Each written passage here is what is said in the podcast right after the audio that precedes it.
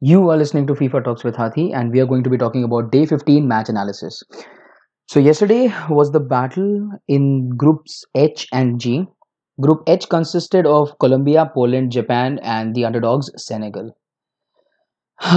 Senegal. After watching Senegal play each match with that much intensity, it was tough to see them go. To be very, very honest, they were the one team that I did not expect to do this good but they were the one team that did give me hope and happiness. And they had to go because of the number of yellow cards. And that should speak a lot about their performance in the World Cup. They played with the likes of Japan, Colombia, and Poland and went toe to toe with them, entertained us while doing the same, and boy, were they amazing to watch. The way they crashed out of this World Cup was the cruelest way possible.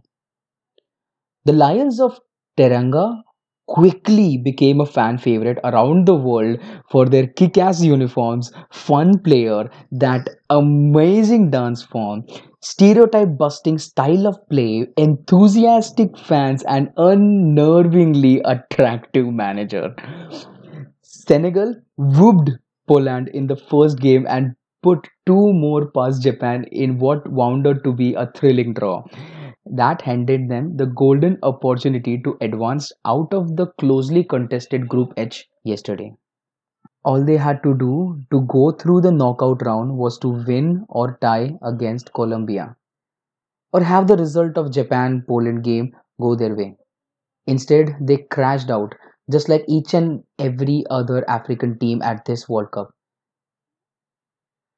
And their exit hurt a lot. With all the logical tiebreakers exhausted, the worst possible scenario became a reality. The advancing of a team would be determined by fair play points. This wouldn't determine who won the group or who finished second, but who advanced and who went home early.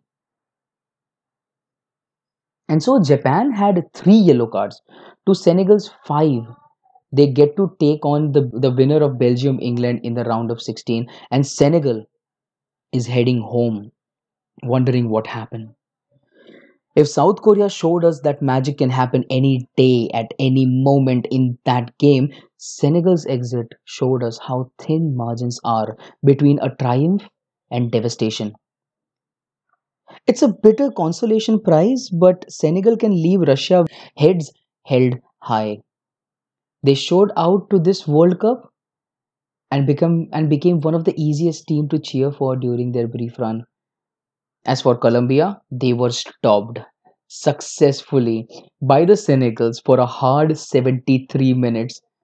But then Yerry Mina scored, and his goal was enough to earn Colombia a one love lead victory over Senegal, ensuring that they finish on the top of the Group G qualified along with Japan. Bayern Munich's James, who failed to start Colombia's opener against Japan, was forced off just 31 minutes into the match and he trudged straight down the tunnel when he was replaced by Luis Muriel. Before that, they failed to have even a single touch in Senegal's box for the first half. The stadium was swathed in bright yellow throughout, it was a Colombian takeover, and the din was deafening from the first to last. Although there was a gasp and silence on 17 minutes, where Senegal thought they had a penalty. The referee, Milorad Mažić, pointed to the spot after uh, Sanchez jumped into a challenge on Mane, even if the decision looked harsh in the real time.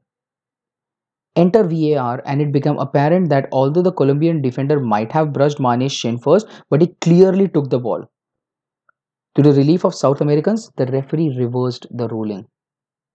Jose Mourinho's prediction for this group went uh, well. Let's just say it went exactly as he thought, keeping Fellaini and removing Adnan Januzaj would go.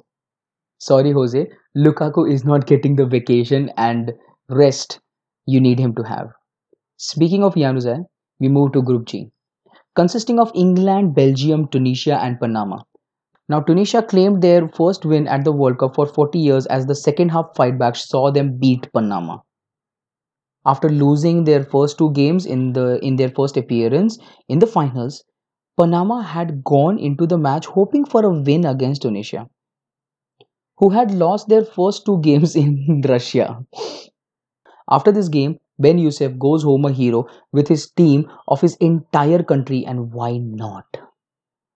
50th World Cup own goal was hit by Tunisia, and the world will remember this.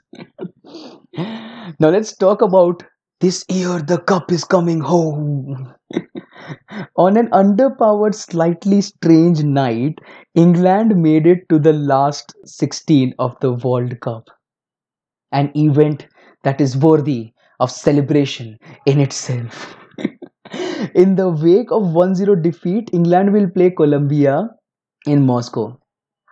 Now, this is an excellent mouth-watering World Cup time. It represents unarguably progress after the horror, the stasis, the constipated style of the past few tournaments. England have every chance of beating Colombia, after which that side of the draw would present some relatively favorable option as well as Spain, the best team in Russia so far. England made nine changes to its team, keeping Fellaini in, unmasks Roberto Martinez, the head coach of Belgium football team, and you will find Jose Mourinho. With nine changes, the only question remains is how to explain so many changes. There is an understandable urge to keep all the member of the squad happy. On the other hand, this is not a jolly or a game where everyone gets to have a go. It is just to be clear, the actual World Cup. England's player played the good old uh, lose the game, win the cup game right now. But will their gamble pay off? Well, only Zlatan knows. So that is it today from my side. If this is your first time listening, then thanks for coming. FIFA Talks with Hathi podcast is produced every day for your enjoyment, and the show notes are found at hathitalks.wordpress.com. If you like the podcast, you can follow me on Instagram at hathi.talks, Twitter at Hathi Talks, and Facebook. Goodbye, and hope to see you again tomorrow.